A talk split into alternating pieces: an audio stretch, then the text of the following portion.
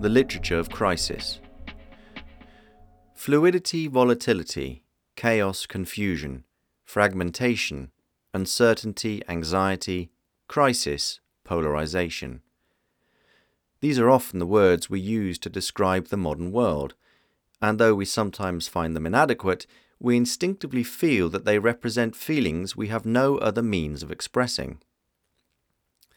As I was wondering which single word best summed up our present, the word murmur sprang to mind.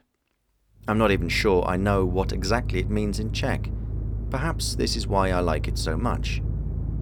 We might hear the word murmur as a kind of animalistic growl, an unarticulated dissatisfaction, or a manifestation of disapproval or frustration that we cannot put into words a discontented hum has elbowed its way into the light of day and is influencing societies around the world, and no one knows what to do with it. Literature offers an unconventional antidote to insecurity, chaos, and confusion. It is one of the ways out of the maze. The act of writing creates a different mode of thinking and self expression. When we write or read, Time slows down and we try to give our volatile, chaotic thoughts some shape, or we try and keep up with the complex, diverse reflections of the author. What does our world look like from the perspective of contemporary literature? And how may we break free of the tentacles of the murmur?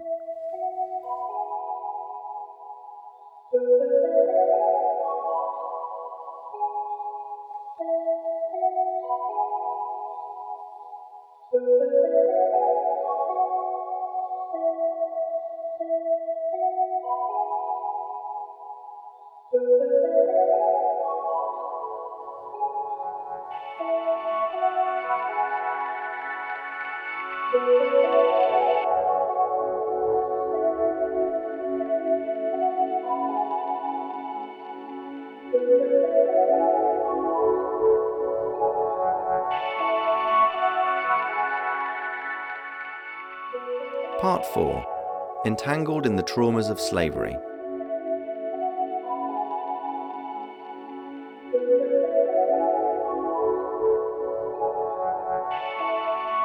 Reports on cultural and political conflicts in the United States reached the Czech Republic in highly distorted form, mostly as references to crackpot students on left wing campuses who disdain freedom of speech and agitate for the removal of statues of great figures from American history.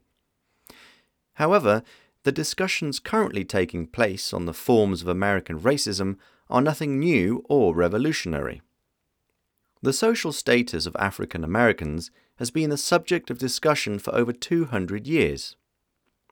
In fact, it was racism and slavery that led to the greatest military conflict ever to take place within the territory of the United States, the Great American Civil War of North against South. Under the barrage of sketchy and confused reports from abroad, it is a complex task for the Czech public to come to grips with this issue.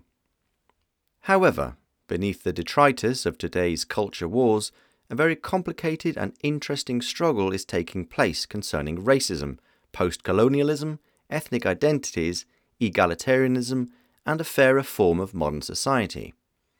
It will probably come as no surprise to regular listeners of the podcast, In the Tentacles of the Murmur, that contemporary literature is also focusing intensely on these themes and entirely logically, this primarily concerns the work of American and African authors.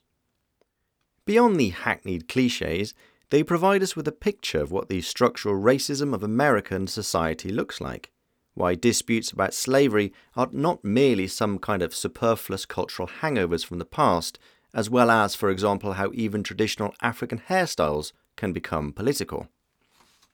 However, in addition to a description and critique of the present situation, African American literature also offers a new imagination and entirely unique examples of resistance against social exclusion and the invisibility of black bodies. Without doubt, the most successful African American art form of the 20th century was music, which succeeded in clearly apprehending the African American experience and conveying it to millions of listeners worldwide. Something similar is being attempted today also by literature, art, and film. In the following episode of In the Tentacles of the Murmur, we shall focus above all on how African American experience is presented in contemporary literature, and how a careful reading of it can broaden our often superficial notions about American society. In 2015, the challenging and emotive book by the African American journalist and writer Ta-Nehisi Coates, Between the World and Me, became one of the most widely discussed publications in the Anglo American world. The author, who had until that time been a regular columnist at the Atlantic magazine, became a new intellectual star of the American mainstream and a spokesperson for the African American community at a time when it was dealing with one shocking case after another. A year before the publication of the book, a watershed event took place which amplified African American protest against police violence. In the town of Ferguson, on the outskirts of St. Louis, a mutual skirmish resulted in the fatal shooting of the unarmed student Michael Brown by a policeman. One of several such incidents, with a similarly tragic end, occur within a short space of time.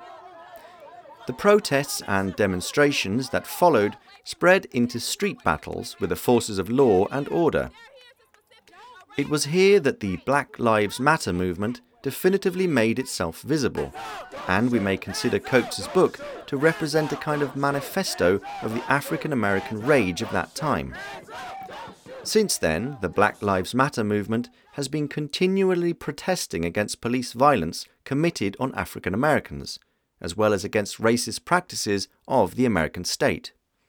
It was founded in 2013, shortly after the acquittal by a court jury of George Zimmerman, who in 2012, as a member of a neighborhood watch patrol, shot and killed 17 year old Trayvon Martin, who was visiting relatives in the area. In the summer of 2014, first of all, New York witnessed the death of Eric Garner under police arrest, and his haunting words, I can't breathe, I can't breathe, became an important part of the mythology of Black Lives Matter. A few weeks later, the aforementioned Michael Brown was shot by a policeman in Ferguson. At this point, frustration with the approach of the authorities, police, and state reached its peak, not only among the African American population. The values of Black Lives Matter were endorsed, for example, by the film director Quentin Tarantino, who appeared at one of its demonstrations, and the movement was also mentioned in the presidential campaign by Hillary Clinton and Bernie Sanders. All of these events form the important context out of which Ta-Nehisi Coates' book emerged. The text has a clear addressee. In it, Coates writes to his 15 year old son. He tries to explain to him the world he's been born into and what it means to be an African American in today's America. The impulse for writing the book was the entirely commonplace fear of a father for his son. But there is also one absolutely specific instance in the book. When Coates and his son watch together as the jury acquits George Zimmerman of the killing of Trayvon Martin, his disconsolate son retreats in silence to his room. Coates understood this situation as the crucial moment when his son became aware of the unpleasant reality of life in American society. Furthermore, his son's life for him is linked with the tragedy of Trayvon Martin. At that time, he was only two years younger than the victim. Ta-Nehisi Coates Between the World and Me. I write you in your 15th year. I'm writing you because this is the year you saw Eric Garner choked to death for selling cigarettes. Because you know now that Renisha McBride was shot for seeking help, that John Crawford was shot down for browsing in a department store. And you have seen men in uniform drive by and murder Tamir Rice, a 12 year old child whom they were oath bound to protect. And you have seen men in the same uniforms pummel Marlene Pinnock, someone's grandmother, on the side of a road. And you know now, if you did not before, that the police departments of your country have been endowed with the authority to destroy your body. It does not matter if the destruction is a result of an unfortunate overreaction. It does not matter if it originates in a misunderstanding. It does not matter if the destruction springs from a foolish policy. Sell cigarettes without the proper authority, and your body can be destroyed. Resent the people trying to entrap your body, and it can be destroyed. Turn into a dark stairwell, and your body can be destroyed. The destroyers will rarely be held accountable. Mostly, they will receive pensions. And the destruction is merely the superlative form of a dominion whose prerogatives include friskings, detainings, beatings, and humiliations. All of this is common to black people. And all of this is old for black people. No one is held responsible. There's nothing uniquely evil in these destroyers or even in this moment.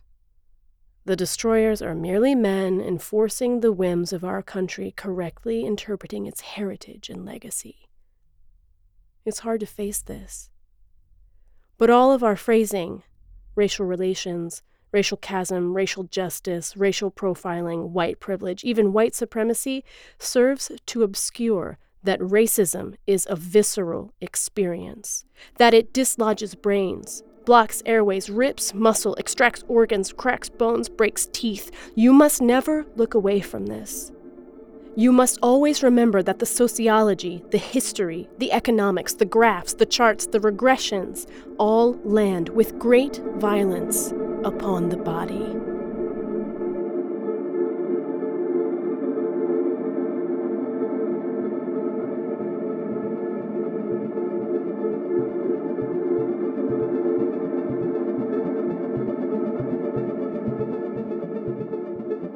Ta-Nehisi Coates was born in Baltimore, the largest city in the state of Maryland, which captured the attention of quality TV viewers as the setting for the cult serial The Wire, in which the harshness of life in the American ghetto, swamped by the drug trade, is presented in raw form.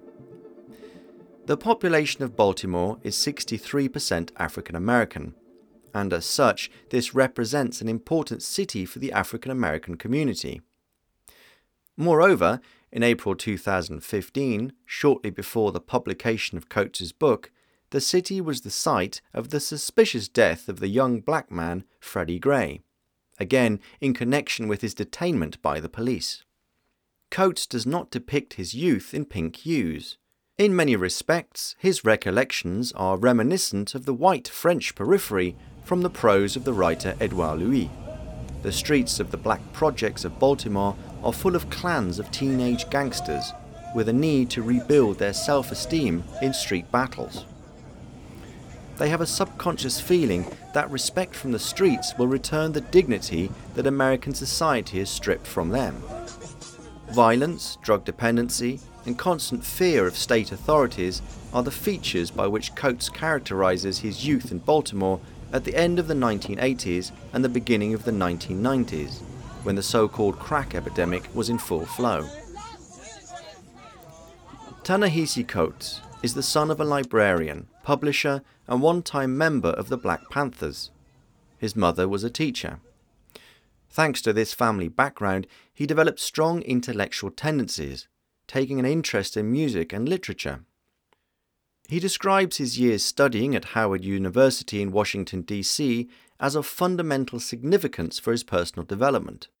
It was here that he became enthused by black nationalism, and he studied the history of African nations and their link with the African American destiny.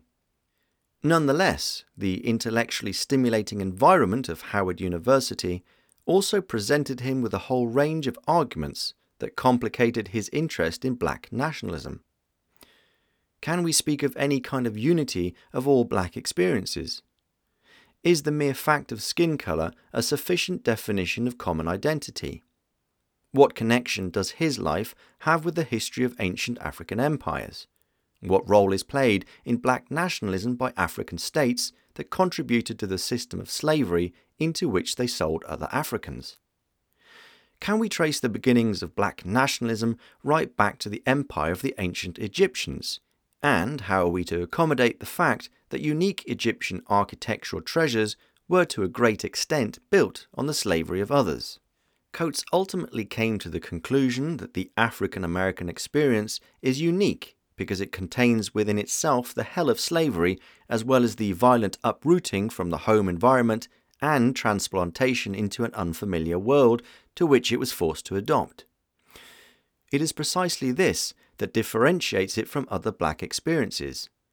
Furthermore, in this new world, African slaves were ascribed the status of mere property, work implements, or domestic animals. To a large degree, the wealth of today's United States is built upon slavery and inhuman exploitation.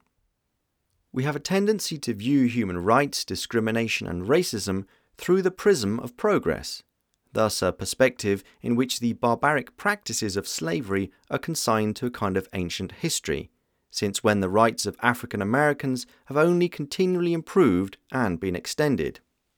It is against precisely this conception that Coates protests. In his view, the structural racism of American society is a direct heritage of slavery, of which the rigid control over black bodies represents an essential component. The title of the book, Between the World and Me, points directly to this reality. It speaks of a world that was not built for African American bodies, which is hostile toward them and in its very design threatens them. For whom, therefore, was the reality of the United States intended? For all those who still believe that America is the land of freedom, unlimited possibilities, and wealth, Coates refers to such individuals as the people of the dream, meaning those who unconditionally subscribe to the American ideology and either have no idea of the darker aspects of its reality or are not prepared to admit such a possibility. But nobody who has experienced the reality of the poorest American suburbs will ever believe in this dream. Ta-Nehisi Coates writes to his 15 year old son in order to warn him. Although the world around him affects to be a far more free and open place, and his son's situation does not appear to be comparable to that of his parents, grandparents, and ancient ancestors, in reality, the danger has not disappeared from it. All it takes is the wrong word, the wrong gesture or movement, an unduly sharp reaction, and he could end up dead, just like Trayvon Martin, Freddie Gray, Michael Brown, Eddie Garner, and thousands of others. The author explains to his son why he is sometimes harsh and strict with him. The reason is that he is in constant fear for him and wants to avoid him becoming the next victim of tragedy. His own thoughts drive him to the brink of madness and point to the abnormality of the American situation, which deforms the mutual relationship between father and son, influencing his son's freedom and opportunities in life. But he cannot help himself. After all, both live in a world in which the faults of African Americans are not tolerated. Any transgression could cost you your life or at least several years behind bars.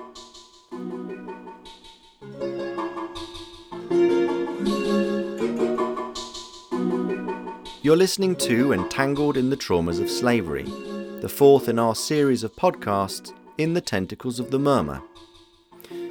In the next section, we'll look at how closely the history of slavery is linked with the everyday reality of today's United States.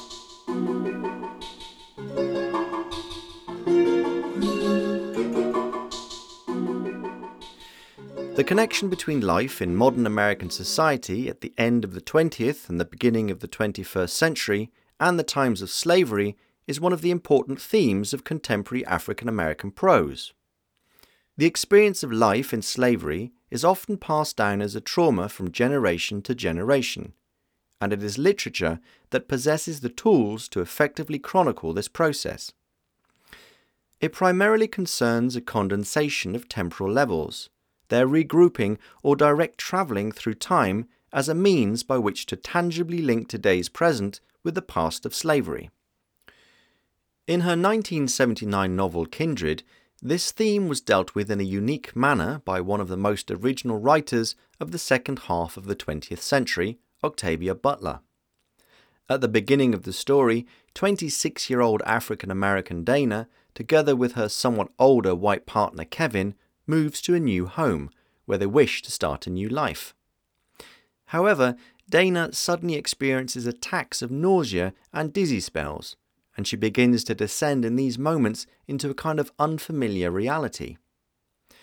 Over the course of time, she spends increasingly more time here and discovers that in these curious states she has travelled back to the beginning of the 19th century.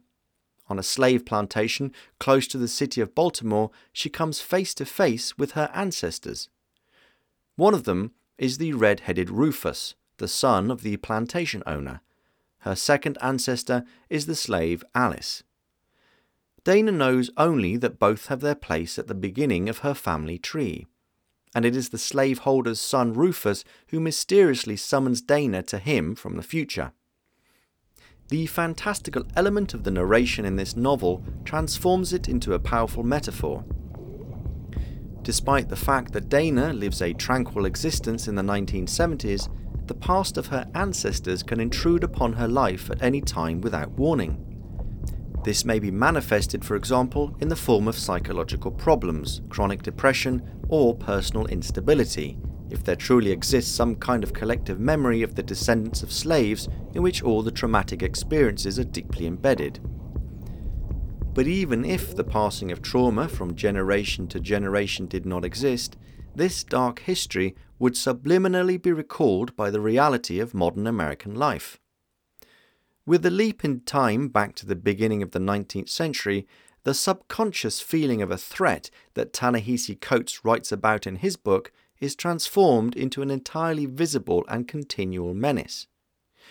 The mere colour of her skin makes Dana a target, which attracts the attention of others. If she is unable to document by means of an occupation or permit why she has appeared in a certain location, the surrounding environment is immediately prepared to commit violence against her. Dana's marriage to the older white man Kevin also has an unexpected function within the narrative. At one point in the book, as soon as they set out together into the past, their more or less equal relationship is transformed. In the times of slavery, a white partner for Dana is a guarantee that nobody will mistreat her. She becomes his subordinate, his ward, and outwardly even his slave. After a while, Dana inadvertently returns to the present without Kevin, who is left stranded in the reality of the 19th century for a full six years before he is to meet Dana again. In the intermediate period, Kevin leaves the plantation for the north where he works as a teacher and helps slaves escape. He is the witness to a whole range of atrocities committed against them. When after six years he returns with Dana to the United States of the 1970s, he is unable to find his former zest for life. He becomes increasingly remote, cold, and withdrawn. He has ceased to be a person of the dream because he has glimpsed into the entrails of American history. Octavia Butler, Kindred. I found him in the living room trying knobs on the television set. It was new to us, that television, like the house. The on off switch was under the screen out of sight, and Kevin clearly didn't remember. I went to it, reached under, and switched the set on. There was a public service announcement on advising women to see their doctors and take care of themselves while they were pregnant. Turn it off, said Kevin. I obeyed. I saw a woman die in childbirth once, he said. I nodded. I never saw it, but I kept hearing about it happening. It was pretty common back then, I guess. Poor medical care or none at all. No, medical care had nothing to do with the case I saw. This woman's master strung her up by her wrists and beat her until the baby came out of her, dropped onto the ground. I swallowed, looking away, rubbing my wrists. I see. Would Weylin have done such a thing to one of his pregnant slave women? I wondered. Probably not. He had more business sense than that. Dead mother, dead baby, dead loss. I'd heard stories, though, about other slaveholders who didn't care what they did. There was a woman on Weylin's plantation whose former master had cut three fingers from her right hand when he caught her writing. She had a baby nearly every year, that woman. Nine so far, seven surviving. Weylin called her a good breeder, and he never whipped her. He was selling off her children, though, one by one. Kevin stared at the blank TV screen, then turned away with a bitter laugh. I feel like this is just another stopover, he said. A little less real than the others, maybe. Stopover? Like Philadelphia, like New York and Boston, like that farm in Maine? You did get to Maine then. Yes, almost bought a farm there. Would have been a stupid mistake. Then a friend in Boston forwarded me Weylin's letter. Home at last, I thought. And you. He looked at me. Well, I got half of what I wanted. You're still you. I went to him with relief that surprised me. I hadn't realized how much I'd worried, even now, that I might not be still me as far as he was concerned. Everything is so soft here, he said, so easy. I know. It's good. Hell, I, I wouldn't go back to some of the pest holes I've lived in for pay. But still.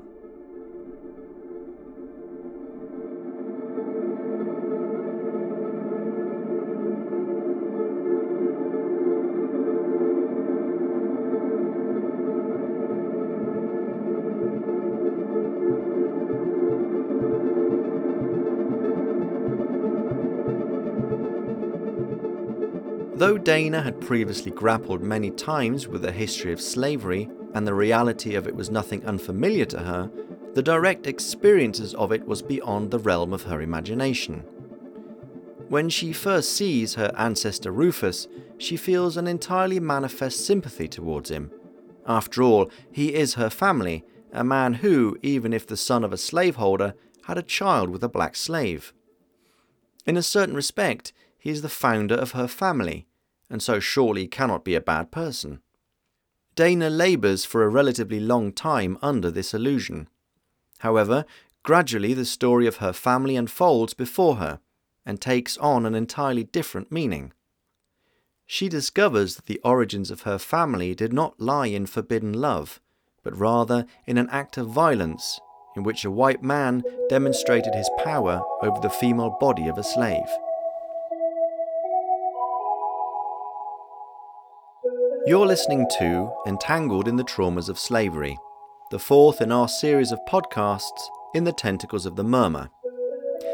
In the next section, we'll look at a unique novel by Colson Whitehead, who has attempted to create a mosaic of the history of slavery.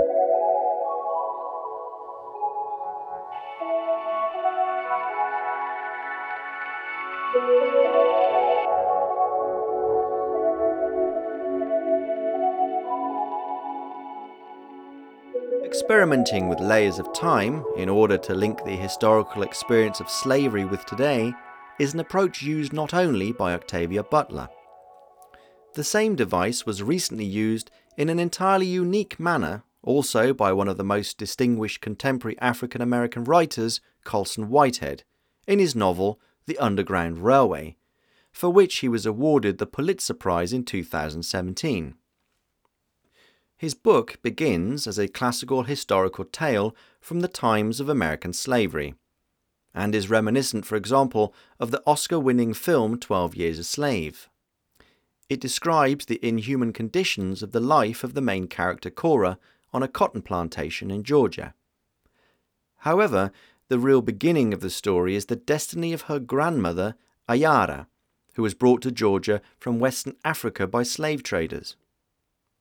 It is the voyage across the Atlantic that marks the beginning of the American history of slavery, a symbolic mosaic of which Whitehead wishes to create in his book.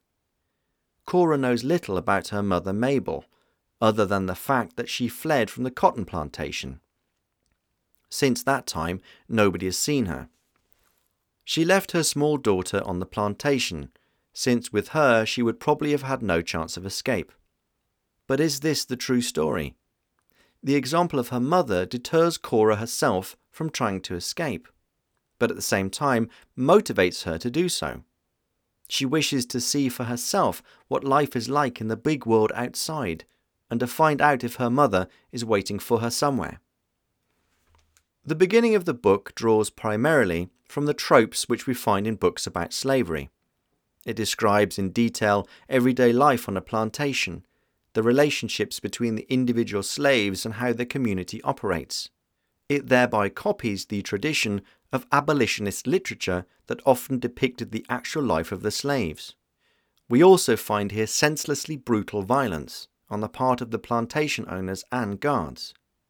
However, even in this most conventional part of his novel, Whitehead attempts to disrupt the classic model somewhat, above all in his description of the relationships between the slaves.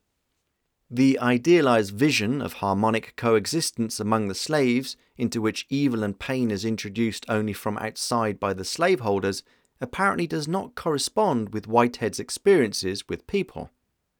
As a result, in his book, the slaves are spiteful. They mistreat one another, form hierarchies, and marginalize those who refuse to submit. At the moment when Cora finally resolves to flee from the plantation, the backdrop of a historical novel about slavery begins to collapse, and fantastical elements enter the narrative.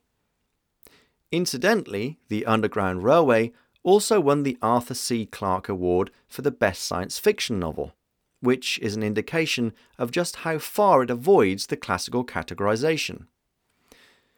Colson Whitehead explains his unbounded juggling of genres, history, and facts by stating that he is concerned not with historical accuracy, but with the truth. He is untroubled that the chronology of the plot is illogical, that certain situations could never have taken place in the way that they are described in the book. He is concerned with capturing the essence of the trauma of slavery in the story of one literary figure. Cora's journey from a southern plantation to a freer north is thus also a journey for the reader through various forms of oppression of the black population in the United States. When Cora finally flees from the plantation, she wishes to seek the assistance of the so called Underground Railway. In the 19th century, this actually existed and consisted of a network of hideaways, secret paths, and contacts by means of which the abolitionist and free African Americans helped slaves from the south escape to the freer states in the north. However, in Whitehead's novel, Cora literally arrives at a kind of secret underground railway station, where she climbs aboard a train pulled by an archaic steam locomotive and embarks upon her journey. Although the beginning of the book is set around the year 1850, from this moment on, time is twisted out of joint. Cora gradually finds herself not only in a number of different American states, but also in various different periods of history. Similarly to Gulliver in Jonathan Swift's novel, from now on she will travel through different worlds, except with the difference being that in her case this will concern various forms of American racism and the oppression of the black population. The first stop on Cora's journey is in South Carolina, Life here is in absolute contrast with what she had experienced on the cotton plantation. South Carolina decides to free the black population from slavery and offers them work and accommodation. The illusion of Cora's tranquil life here is disturbed only by her memories of the slave hunter Ridgway, who is on her heels and whose arrival she constantly anticipates. However, her seemingly idyllic life soon begins to fall apart here too. In this chapter, Whitehead indirectly alludes to the Tuskegee study of untreated syphilis in the Negro male, which was essentially a government eugenics program that lasted from 1932 to 1972. In exchange for free healthcare, a test was conducted on African American men to observe the natural course of untreated syphilis. In the novel, the doctors wished to attempt something similar also on Caesar, who has fled from slavery together with Cora. When in hospital, she is in turn charitably offered sterilization. It is in this chapter from North Carolina that we also find one of the most interesting images of the entire book. Cora finds work in the local Museum of Natural Wonders, where she is employed as an actor in an exhibition on the history of slavery. Cora finds work in the local Museum of Natural Wonders, where she is employed as an actor in an exhibition on the history of slavery. The exhibition depicts the life of the slaves without its harsh and cruel undercurrents, and in many respects humanizes slavery. It is intended to educate the white public about the recent past, under which society has now allegedly drawn a firm line. However, the exhibition features Cora, a slave on the run from places where slavery still exists, and is certainly not a mere fictional museum piece. The point is obviously the fact that slavery, racism, and inhuman discrimination have not been decisively discarded even by the local society, as is most luridly demonstrated by the aforementioned eugenics program. However, Cora becomes aware of all these circumstances only gradually over the course of time. Colson Whitehead, The Underground Railroad, what do you say, Skipper John? Cora asked her fellow sailor. Is this the truth of our historic encounter? She had lately taken to making conversation with the dummy to add some theater for the audience. Paint had flaked from his cheek, exposing the gray wax beneath. The stuffed coyotes on their stands did not lie, Cora supposed, and the ant hills and the rocks told the truth of themselves but the white exhibits contained as many inaccuracies and contradictions as Cora's three habitats. There had been no kidnapped boys swabbing the deck and earning pats on the head from white kidnappers. The enterprising African boy whose fine leather boots she wore would have been chained below decks, swabbing his body in his own filth. Slave work was sometimes spinning thread, yes, most times it was not.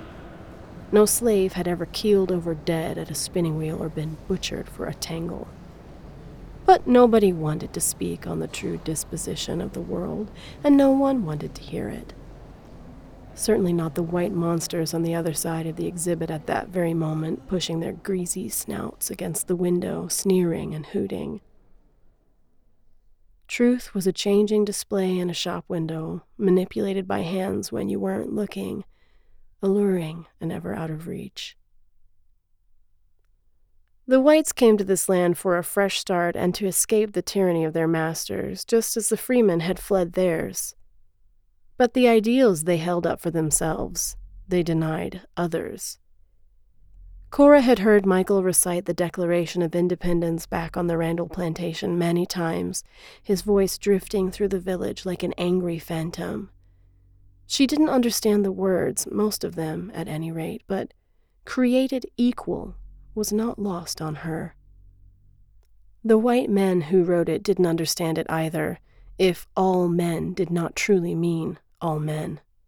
Not if they snatched away what belonged to other people, whether it was something you could hold in your hand, like dirt, or something you could not, like freedom. The land she tilled and worked had been Indian land she knew the white men bragged about the efficiency of the massacres where they killed women and babies and strangled their futures in the crib. Stolen bodies, working stolen land. It was an engine that did not stop, its hungry boiler fed with blood. With the surgeries that Dr. Stevens described, Cora thought the whites had begun stealing futures in earnest. Cut you open and rip them out dripping, because that's what you do when you take away someone's babies steal their future. Torture them as much as you can when they are on this earth, then take away the hope that one day their people will have it better. Ain't that right, Skipper John? Cora asked. Sometimes, if Cora turned her head fast, it looked as if the thing were winking at her. A few nights later, she noticed the lights in number 40 were out, even though it was early in the evening. She asked the other girls, they were moved to the hospital, one said, so they can get better.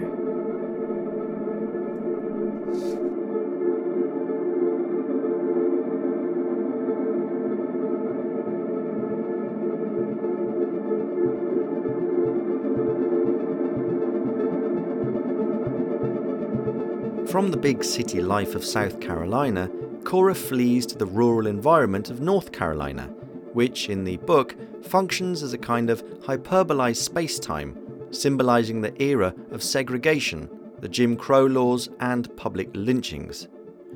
North Carolina was entirely under the control of advocates of white supremacy who wished to cleanse the state of the black population.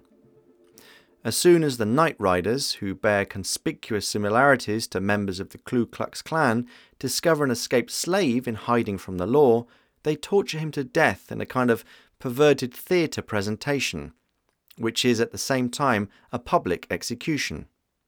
Cora witnesses all of this through a small opening from her shelter in the attic of the house of a frightened abolitionist. The chapter recalls the famous autobiographical book from 1961 by Harriet Jacobs, entitled Incidents in the Life of a Slave Girl. At the age of seven years, Jacobs hid in the attic of her grandmother's house. However, this is also a reference to the diary of Anne Frank and a linkage of the African American experience with that of the Holocaust. The prospering farm for free blacks and escaped slaves in Indiana from the next chapter alludes to the famous Black Wall Street, the Greenwood business district in the city of Tulsa. At the beginning of the 20th century, this was a centre of African American commerce, and its tragic story was commemorated recently also by the Watchmen serial on HBO.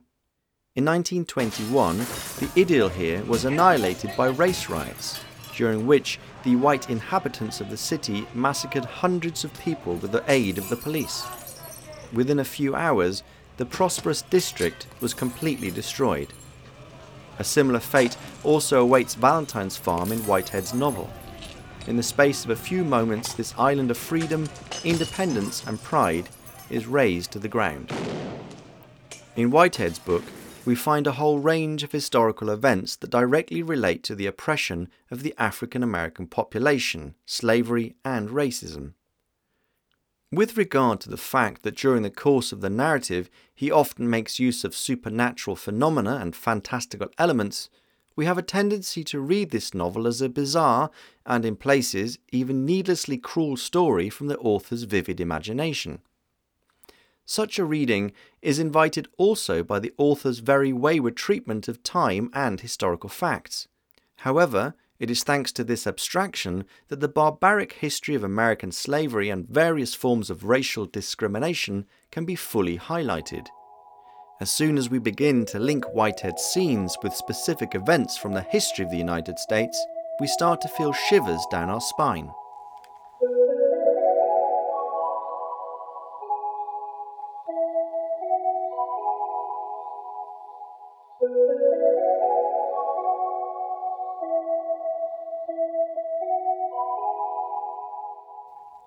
You're listening to Entangled in the Traumas of Slavery, the fourth in our series of podcasts in the Tentacles of the Murmur.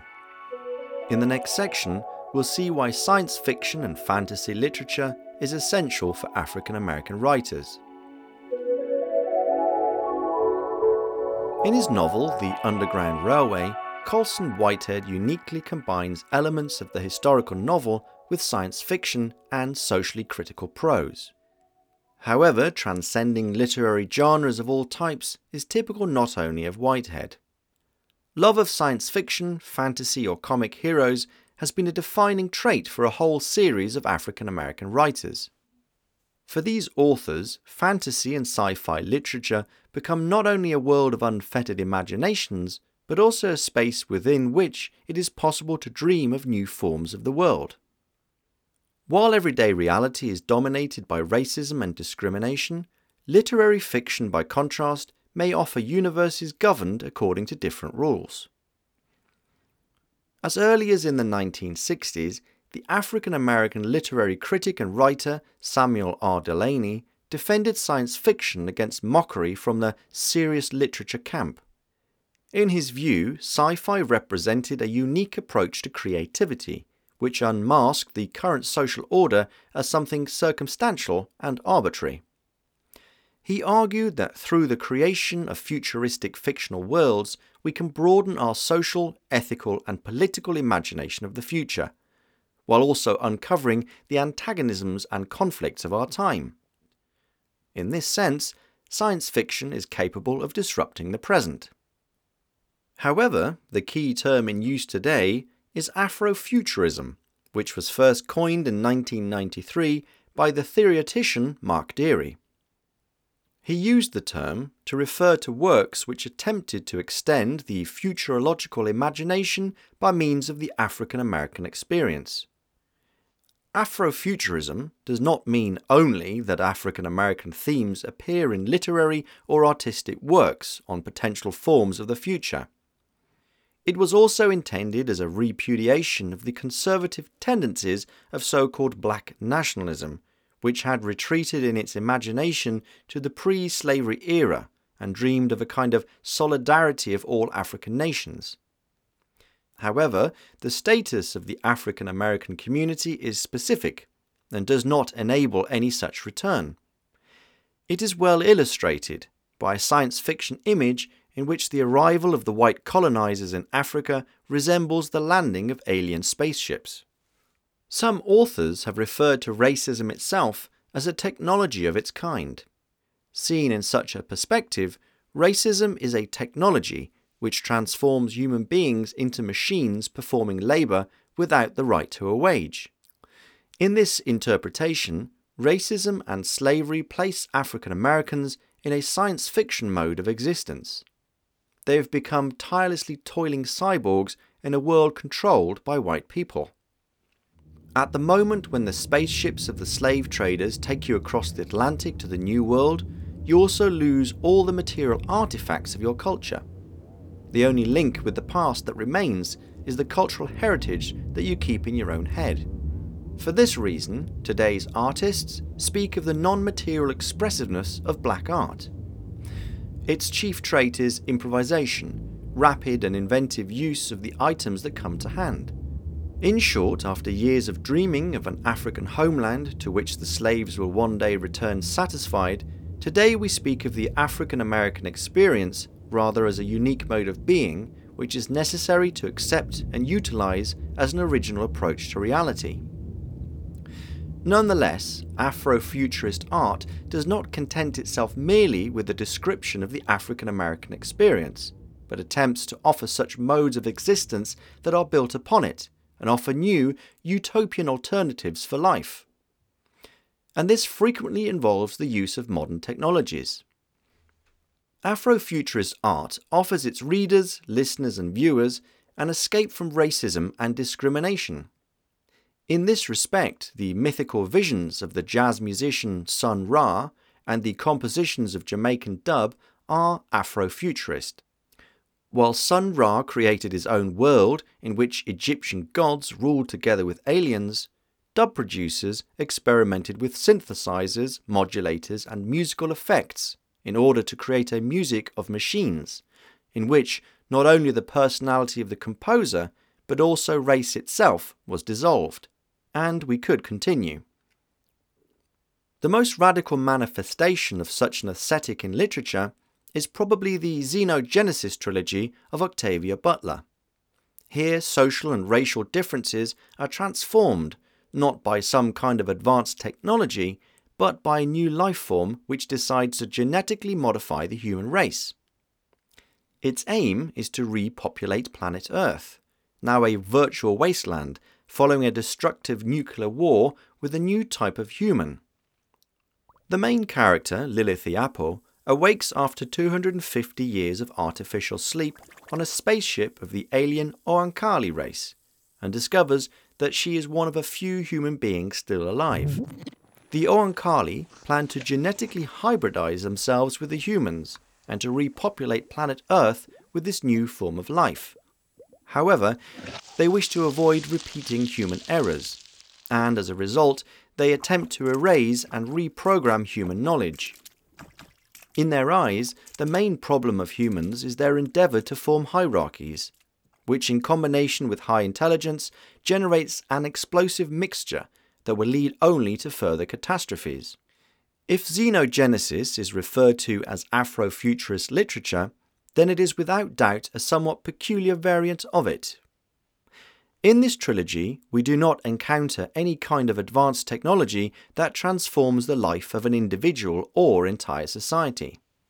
The accelerator of change is instead an alien form of life, which transforms reality by means of altering genetic information. No sophisticated instruments are required for this purpose. It rather concerns transforming mental capacities and altering organic matter. The entire world of the Oankali is thus reminiscent of a curious, unstable animal kingdom, including the spaceship, which is itself a type of living organism. In the novel, we also find almost no references to the African American experience. The Afrofuturism of xenogenesis therefore consists primarily in the fact that it outlines a radically new form of human society. The Oankali criticize human imperfection, while also pointing to positive human qualities. They perceive, approach, and treat the world in an entirely different manner. Whereas other works of science fiction portray contact with an alien civilization as a violent clash, by contrast, Octavia Butler construes it as an opportunity for human civilization to radically transform itself. However, this is on the condition that it accepts that during the course of this process it will cease to exist as such and mutate into something entirely different. Octavia Butler, Xenogenesis, Dawn, Book 1. Your bodies are fatally flawed. The Ooloi perceived this at once. At first, it was very hard for them to touch you. Then you became an obsession with them. Now it's hard for them to let you alone. What are you talking about? You have a mismatched pair of genetic characteristics. Either alone would have been useful, would have all the survival of your species. But the two together are lethal. It was only a matter of time before they destroyed you. She shook her head. If you're saying we were genetically programmed to do what we did, blow ourselves up, no. Your people's situation was more like your own with the cancer my relative cured. The cancer was small, the human doctor said you would probably have recovered and been well even if humans had discovered it and removed it at that stage. You might have lived the rest of your life free of it, though she said she would have wanted you checked regularly. With my family history, she wouldn't have had to tell me the last. Yes, but what if you hadn't recognized the significance of your family history? What if we or the humans hadn't discovered the cancer? It was malignant, I assume? Of course. Then I suppose it would eventually have killed me. Yes, it would have. And your people were in a similar position. If they had been able to perceive and solve their problem, they might have been able to avoid destruction. Of course, they too would have to remember to re examine themselves periodically. But what was the problem? You said we had two incompatible characteristics. What were they? Jdahya made a rustling noise that could have been a sigh, but that did not seem to come from his mouth or throat. You are intelligent, he said. That's the newer of the two characteristics, and the one you might have to put to work to save yourselves. You are potentially one of the most intelligent species we've found, though your focus is different from ours. Still, you had a good start in the life sciences and even in genetics. What's the second characteristic? You are hierarchical. That's the older and more entrenched characteristic.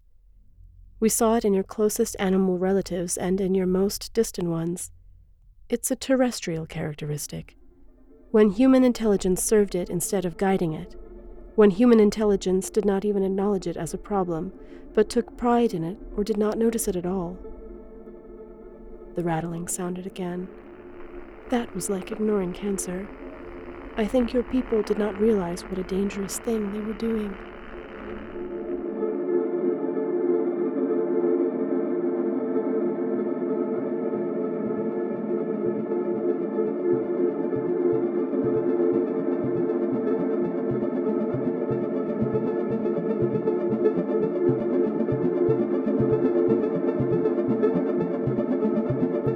2013, the African American writer Nora K. Jemisin made a speech in which she subjected the science fiction and fantasy writers of America to withering criticism. She launched an attack on the conservative opinions that predominated within the organization and pointed to its systemic discrimination against writers of non European origin. Thus began one of the greatest literary controversies of recent years. In protest against her views, the Sad Puppies Group was formed, an organisation of authors who believed that literature was being destroyed by political correctness. At the time, the writer Theodore Beale even referred to Nora K. Jemisin as a half savage, propelling his poorly concealed racism to the surface. For this reason, among others, Beale was eventually expelled from the Science Fiction and Fantasy Writers of America. The affair had a substantial influence on the form of contemporary fantasy and sci fi literature.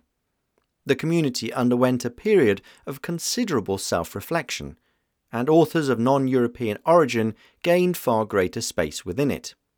It was ultimately demonstrated that the entire problem has not only a political and social dimension, but also an aesthetic one. The literature espoused by Theodore Beale and the Sad Puppies invoked traditional fantasy narratives.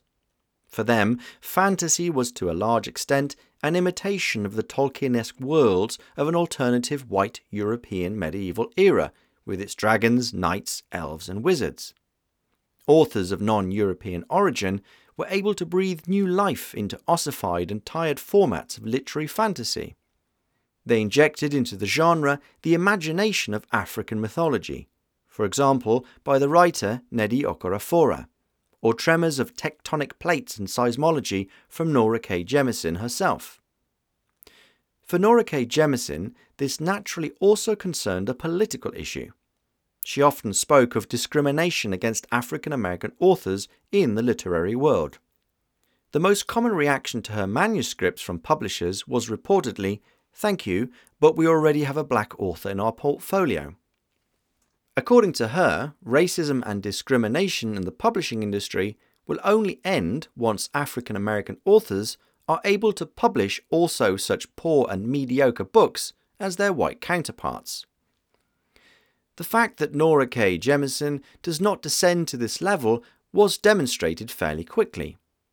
In 2016, she became the first African American writer to obtain the prestigious Hugo Award for Best Novel for the first part of her Broken Earth trilogy. She went on to win the same award also in 2017 and 2018 for the second and third parts of the trilogy, an unprecedented achievement in the world of literature. The fantasy story Broken Earth takes place in a continent by the name of the Stillness, which is threatened at irregular intervals by a kind of apocalyptic era in which the surface of the planet, as a consequence of climatic changes, is transformed into an inhospitable hell. This irregularly recurring period is referred to by the people as the fifth season. It may last for several dozen or even hundred years, and the inhabitants of the stillness consider it the rage of Father Earth. The main character is the Orogene Essun. Orogenes are people with exceptional qualities who are able to control the seismic tremors of the planet and utilize its thermal energy. However, to a large extent, the Orogenes are enslaved by the inhabitants of the stillness, who fear their supernatural powers. The Orogenes are policed by guardians, who train them to control their special abilities for the benefit of society. Their role is to suppress dangerous tremors and prevent the earthquakes that constantly threaten the world. It is precisely in the characters of the Orogenes that we can perceive a whole range of parallels with the status of African Americans in American society. In a number of cases, Essun even refers directly to the history of American slavery. For example, when Essun and her son are surrounded by guardians, with the danger that her son could spend the rest of his life in slavery, Essun murders him. This is a parallel with the famous story of the slave Margaret Garner, who decided to kill her daughter rather than give her up for slavery.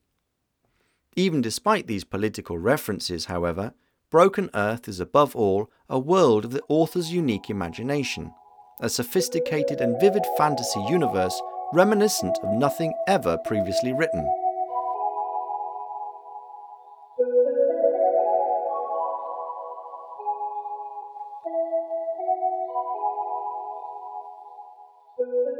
You're listening to Entangled in the Traumas of Slavery, the fourth in our series of podcasts in the Tentacles of the Murmur.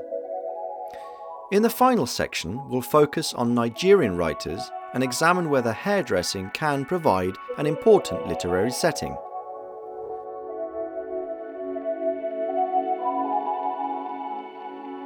Genre literature has been criticised for its lack of diversity and imagination also by the Nigerian American writer Nnedi Okorafor. However, this is not all she has in common with Nora K. Jemisin. Although both write fantasy novels, the magic that appears in them is not of an otherworldly nature. It rather ensues from hidden and unutilized energy potentials of the Earth itself. The high power of their characters does not consist in controlling some kind of supernatural forces of a divine nature, but in mastering a special handling of the potential of the terrestrial world. While Nora K. Jemisin set her trilogy in the fictional continent of the stillness, the stories of Nnedi Okorafor take place on the African continent. The main idea of her novel, Who Fears Death, reportedly took shape upon her reading of a report by the journalist Emily Wax on the conflict in Western Sudan. In this, members of Arab militias described how they used rape as a weapon in ethnic cleansing operations against the black population.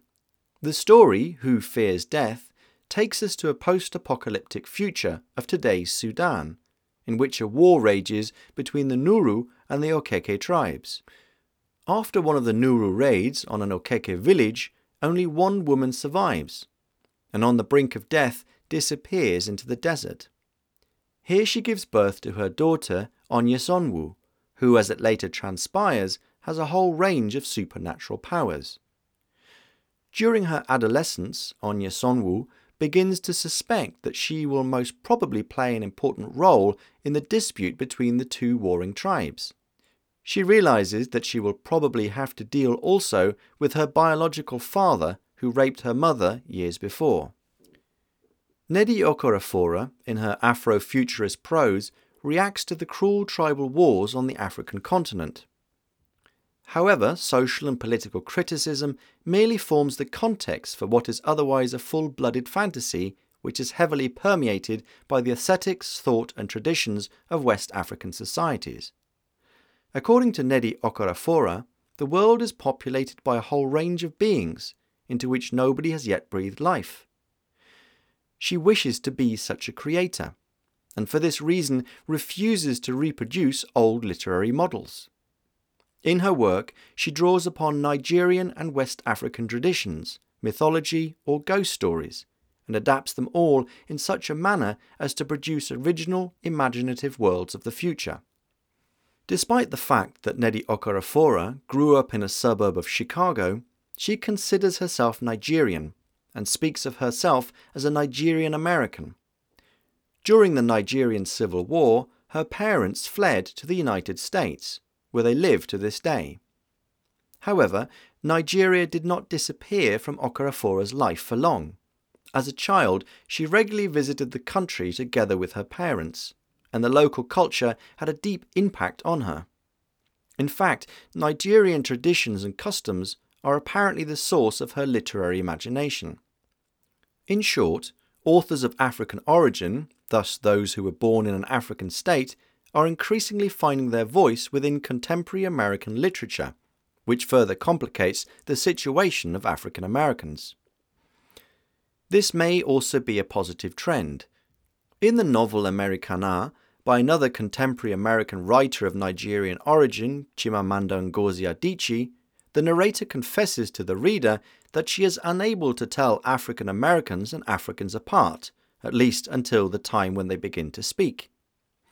For Nigerian immigrants, acquiring an American accent and pronunciation represents a cultural jackpot that measures how successfully they have managed to integrate into the new world. Like the character Ifemelu from her novel Americanah, Chimamanda Ngozi Adichie also grew up in Nigeria, where she studied at university and later emigrated to the United States. In doing so, she fulfilled a dream of many young Nigerians who link success in life with studying at prestigious schools in the United States and Great Britain. Ifemelu gains the opportunity to follow this dream, and so leaves to study in Philadelphia. Her first contact with the United States is to stay with her Auntie Uju in Brooklyn. Prior to this, when Auntie Uju regularly calls Ifemelu in Nigeria, she presents an idealized vision of her life in New York, and her voice does not lose its undertone of hope and resolve. However, as soon as Ifemelu arrives in New York, she realizes that the reality is somewhat different. Her aunt works in a number of different jobs, from morning to night, in order to support her son and finally complete her medical exams. Ifemelu does not encounter the American dream, only drudgery, self denial, and bludgeoning mundane routine. Even in Philadelphia, she does not come to see any other face of America. In order to study, she has to find unskilled work, all without a green card and under the veil of illegality. First of all, Ifemelu tries to integrate and become an American, but her opinion gradually changes. Her Nigerian roots help her maintain an awareness of her own identity. They define who she is and give her personality something that others lack. In addition, she is angered by many aspects of life in the United States. Whereas the Nigerian class division has nothing in common with skin colour, in America she finds that black skin is automatically linked in the eyes of the American public with a lower social class. Wealthy white liberals wish to parade their progressiveness and interest in the outside world in discussions, and compete to show off who of them has supported the most interesting development program on the African continent, even if for most of them Africa is merely the dark continent, to which they have no relationship whatsoever. However, when the talk turns to work in a well paid position, all respect for otherness is cast aside. An African hairstyle could be an obstacle if Ifemelu simply needs this job. Chimamanda Ngozi Adichie, Americanah. When she told Ruth about the interview in Baltimore, Ruth had said, My only advice? Lose the braids and straighten your hair. Nobody says this kind of stuff, but it matters. We want you to get that job. Auntie Uju had said something similar in the past, and she had laughed then. Now she knew enough not to laugh. Thank you, she said to Ruth. Since she came to America, she had always braided her hair with long extensions, always alarmed at how much it cost. She wore each style for three months, even four months, until her scalp itched unbearably and the braids sprouted fuzzily from a bed of new growth. And so it was a new adventure, relaxing her hair. She removed her braids, careful to leave her scalp unscratched, to leave undisturbed the dirt that would protect it. Relaxers had grown in their range, boxes and boxes in the ethnic hair section of the drugstore, faces of smiling black women with impossibly straight and shiny hair, beside words like botanical and aloe that promised gentleness. She bought one in a green carton. In her bathroom, she carefully smeared the protective gel around her hairline before she began to slather the creamy relaxer on her hair, section by section her fingers in plastic gloves. The smell reminded her of chemistry lab in secondary school, and so she forced open the bathroom window, which was often jammed. She timed the process carefully, washing off the relaxer in exactly 20 minutes, but her hair remained kinky, its denseness unchanged. The relaxer did not take. That was the word, take, that the hairdresser in West Philadelphia used. Girl, you need a professional the hairdresser said as she reapplied another relaxer. People think they're saving money by doing it at home, but really they're not. Ifemelu felt only a slight burning at first, but as the hairdresser rinsed out the relaxer, Ifemelu's head bent backwards against a plastic sink. Needles of stinging pain shot up from different parts of her scalp, down to different parts of her body, back up to her head. Just a little burn, the hairdresser said, but look how pretty it is. Wow, girl, you've got the white girl swing. Her hair was hanging down rather than standing up, straight and sleek, parted at the side and curving into a slight bob at her chin. The verve was gone. She did not recognize herself. She left the salon almost mournfully, while the hairdresser had flat ironed the ends, the smell of burning, of something organic dying which should not have died, had made her feel a sense of loss.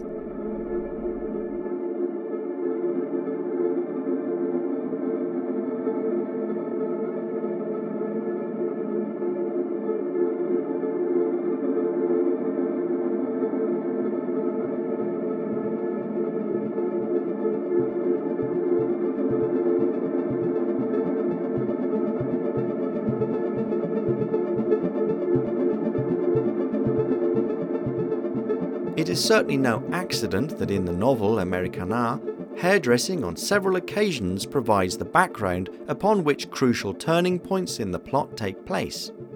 Hair is something that entirely directly refers to a person's African origin, and an African hairstyle is something that orderly American life has always wished to subdue. However, for the youngest generations of white Americans, it is also something they wish to appropriate as a sign of new coolness. Few things contain so many contradictory meanings as human hair. Perhaps this is the reason why the afro, as a visual symbol of African identity, was presented on the cover of the first edition of the novel Americanah. This is not a case of pettiness. As Chimamanda Ngozi Adichie's novel shows, it is in the hairstyle that the strong roots of African identity are concentrated. However, the hairstyle is also a battlefield of oppression, discipline, and surveillance, and as a result, it perfectly captures Ifemelu's relationship toward American society and her journey in search of the American dream. Chimamanda Ngozi Adichie's novel also complicates our conceptions of the African American experience.